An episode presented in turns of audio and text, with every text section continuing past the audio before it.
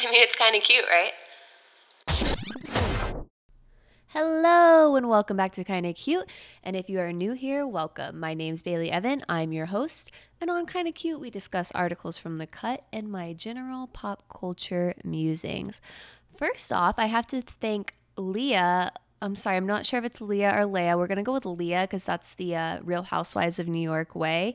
Thank you so much for leaving a review. If you guys are listening and if you haven't left a review yet, I would love if you did. I'm not kidding. Like, it makes my day. I know I shouldn't hinge so much of my happiness on a nice review and be sad when I get a mean one, but I'm telling you, I'm just so thankful when you take the time to do it. So if you could do that on Apple Podcasts, subscribe first, leave a review, and then tell a friend about this podcast, and I would be eternally grateful. We have a lot of updates as usual, just because I've consumed a lot of media in the past week. I was really ashamed of myself because the night before I recorded last week's episode, I had watched Cats with Kinsey because it's on HBO Max, and I don't know what sort of fever dream mode we were in that we decided it was a good idea for us to watch it, but it really was as bad as I was expecting. I can't say it was worse than I was expecting because I think all of the downfalls with the CGI are pretty apparent in the commercials for it. And it's just so poorly done. And everything I've talked about before when I was talking about it, how the scale is just so confusing and the CGI and the humanoid features that they decided to leave on the cats. All of that that was all still there. It was just as expected. I feel like almost seeing the trailers helped kind of lessen the blow of how alarming it all was. I think if I had just been thrown into it with no context, I would have cried. I will tell you the scariest part was the baby mice, the mice with the baby faces, which I had read about in reviews but hadn't seen a picture of. That was the worst part. That was the worst CGI. It was awful. And I think, another issue with this, why people were maybe so alarmed, is if you've never seen Cats the play, it sort of is a meandering plot that doesn't make a ton of sense. It leaves a lot to be interpreted and a lot to be desired, honestly. I mean, I really enjoyed it when I was 6 years old, but I was watching furries on stage. Of course I was going to like it. It was like watching Disney on Ice, exactly. But the plot is very bizarre, and obviously they tried to kind of help the plot along with this by changing it a little bit and making Victoria kind of this protagonist. It really doesn't work, and it leaves you with the same sense of confusion that, a play can get away with and a feature film cannot.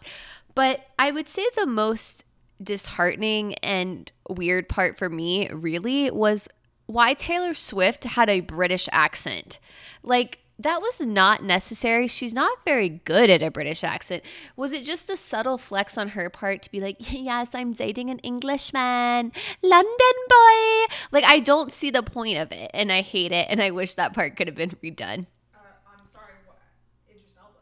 Oh, yeah. Kenzie's pointing out we are also very disturbed by when, the whole movie, Idris Elba has a voluminous fur coat on, just like Dame Judi Dench. And weirdly, some of the cats wear no clothes, and some of the cats wear shoes and no clothes, and some of the cats wear clothes and shoes. So there's really not consistency there, but I guess that's just every cat's little stylistic choice. But when all of a sudden Idris takes off his coat, it just looks like a nude Idris body. Everyone else looks like they have cat fur on.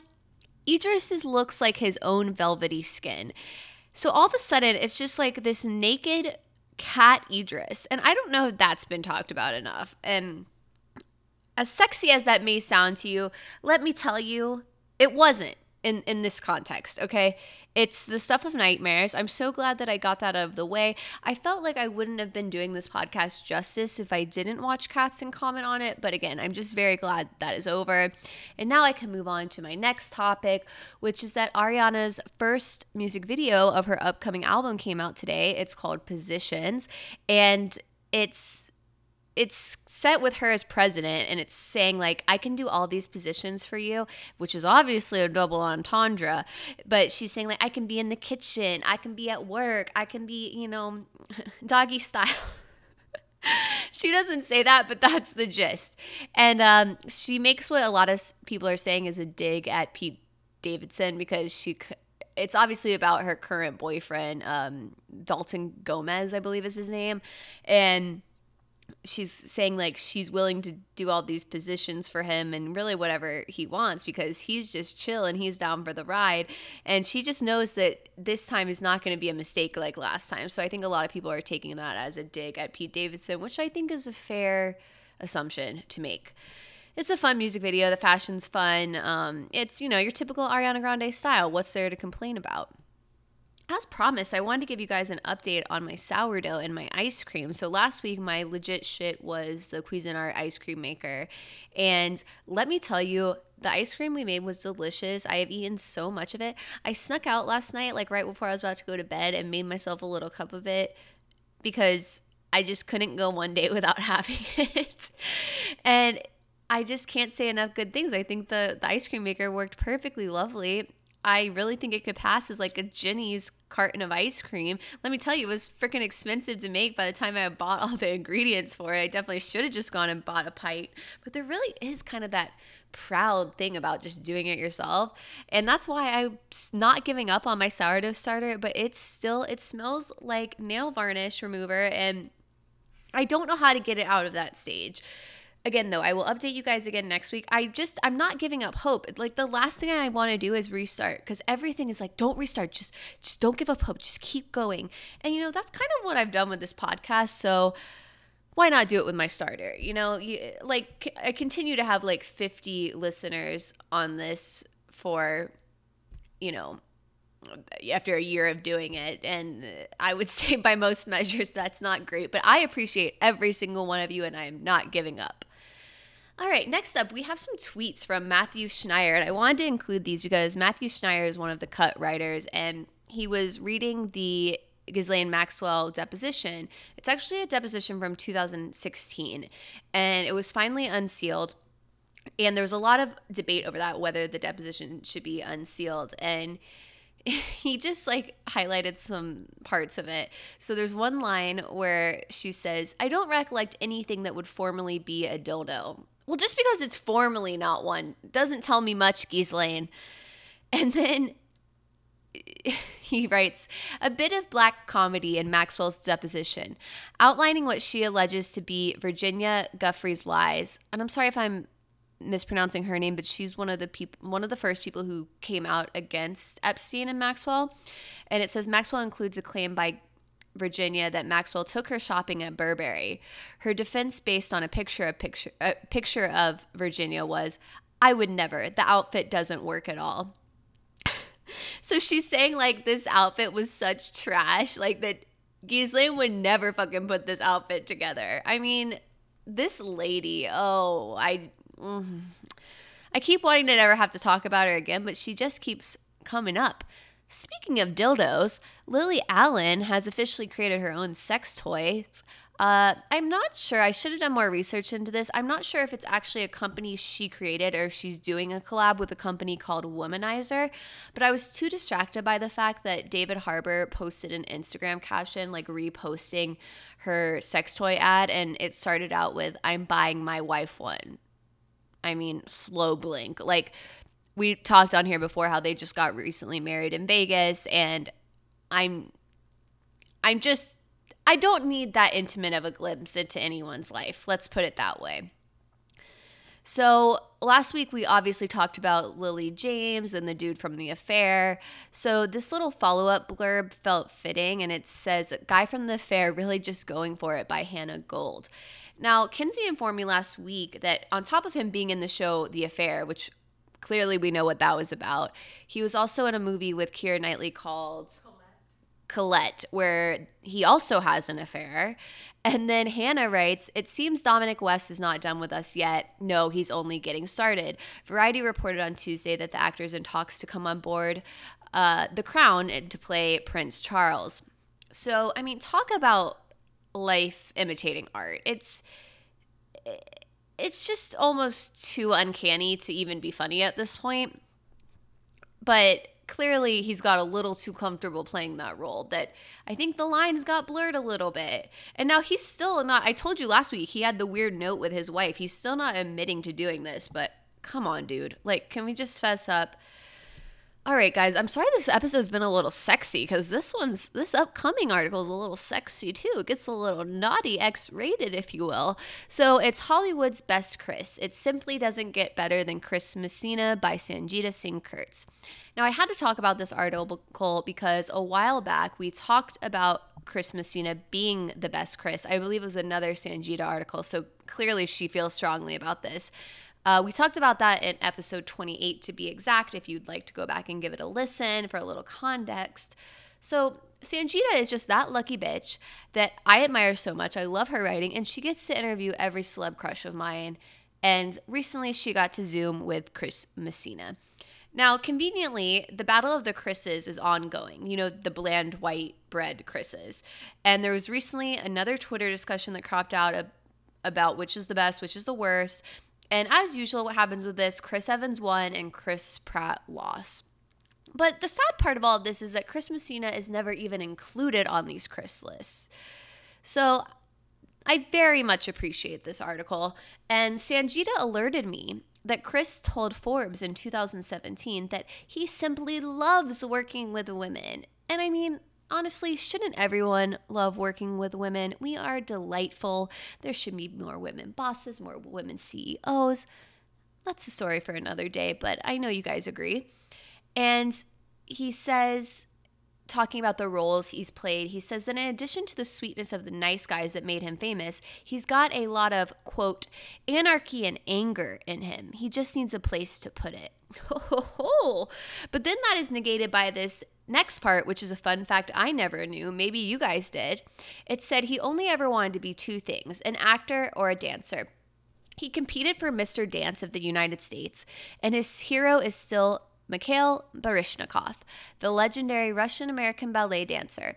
It was kind of like Billy Elliot meets the Karate Kid. People didn't quite understand it, he says of his past life. He'll still take a ballet class now and then, and when he sees a dance show on TV, he'll stop to watch it. I love watching dancers, he says with a smile. You can tell so much about a person by the way they move. It's such a vulnerable mode of expression. Let's break that down a little bit. Have you guys heard of Mr. Dance of the United States? Is that like an old-timey thing, or am I just behind the times in the dance world? And then he says that he loves watching dancers, which I agree with. I mean, there is something hypnotizing about watching dancers. I am still very deep into Dancing with the Stars. Don't worry, guys. Just because I don't necessarily talk about it every week, I am still very much invested. Sky this week was dressed up as Doja Cat, and she looked so gorgeous. I just love her. And I know I've said this on here before, but I met Mikhail Baryshnikov's son once because he was best friends with one of my friends in college, and I really like to just keep that fun fact in my pocket because that is the closest I will ever get to a Sex and the City star, because he had a very memorable guest starring moment on Sex and the City. So speaking of vulnerability and dance, Chris had this to say on nudity. Hubba hubba. Guys, I've had a week. I will never say hubba hubba again. I'm sorry. I'm like losing my damn mind. Okay, so he says, I've always found that nudity makes me feel very powerful. You're saying, this is me. This is the bad shit. I'm not in good shape. This is the hair on my chest. Forgive me. That sounds so fucking actorly, but there's something about nudity that just gets right to the point. Now, Sanjita points out a lot of things he's been nude in. And Kenzie pointed out to me that she doesn't even mention sharp objects, which he like jerks himself off in. I'm so uncomfortable right now. Oh. But yeah, so piggybacking off of that, I have to tell you this next part because wowee, does this just glide effortlessly into our next article. So she says that he goes on to describe an early acting experience in which he had to masturbate to completion with his back to the audience in a play. He usually mimed the action, but the day his parents came to watch, he decided to go for the real thing. I remember thinking, you're not a real actor. I could end this now and put them at ease, or I could be a real fucking actor and keep going. So this time he really went for it, as in he really jacked off. But in his determination to prove himself, he got stressed and just ended up making the scene much too long. Luckily, his parents didn't bring it up afterward. They were just like, where do you want to go? Want to get something to eat?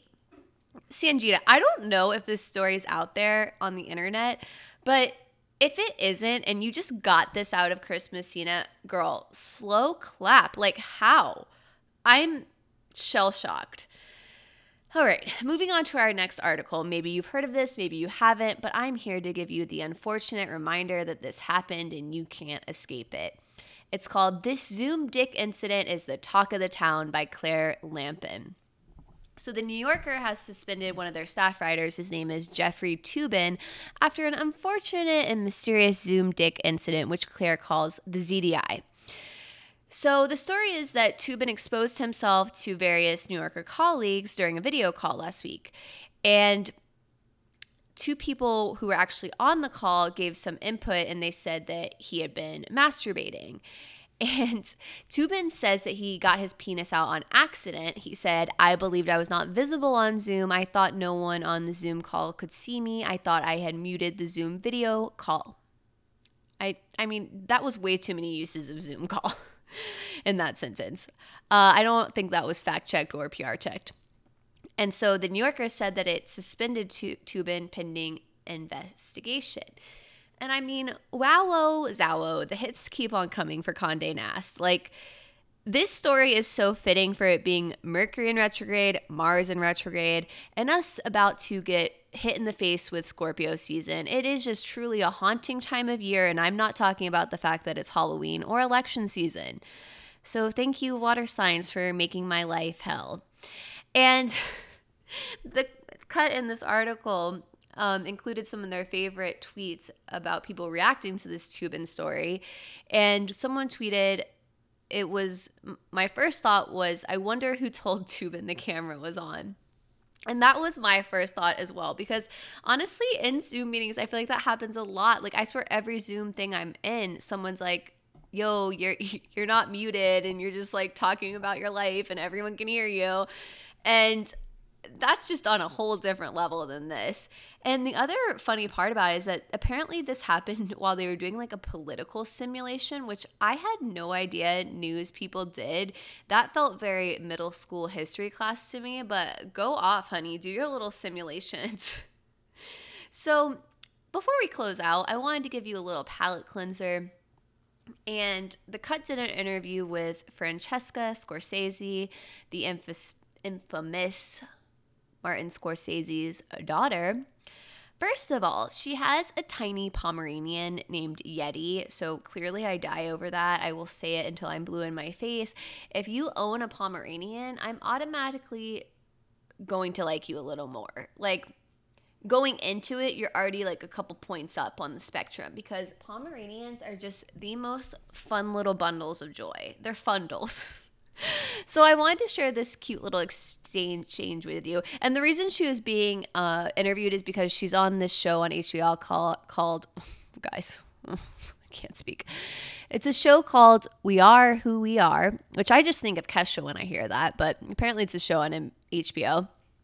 And the interviewer asked her, I'm under the impression that you help your dad with his Instagram. Is that correct? If so, I want to say that you've been doing an incredible job. It's one of my favorite accounts to follow.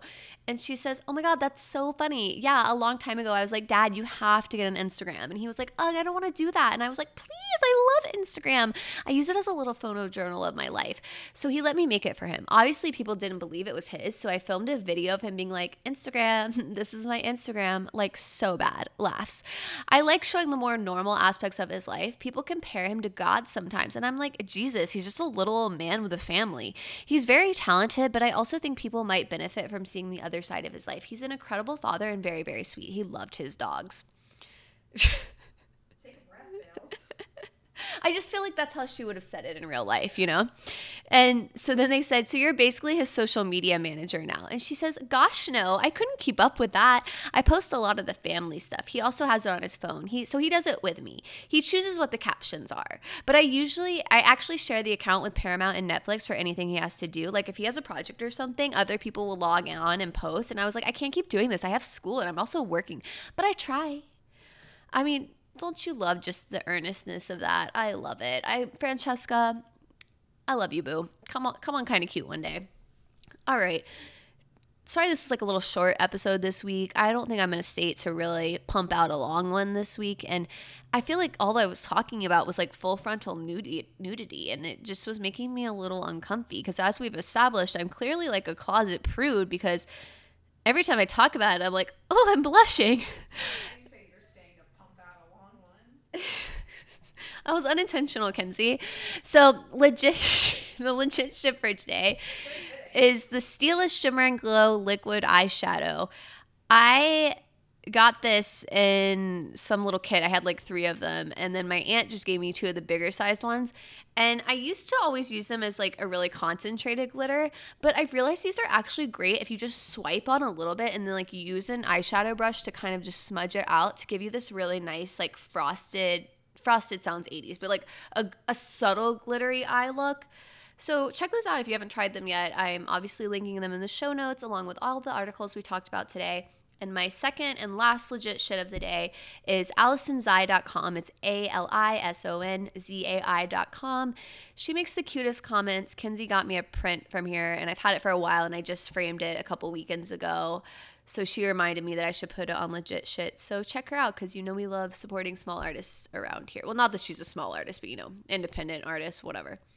All right, I'm just stopping this before it gets worse. I will see you guys next week. Bye.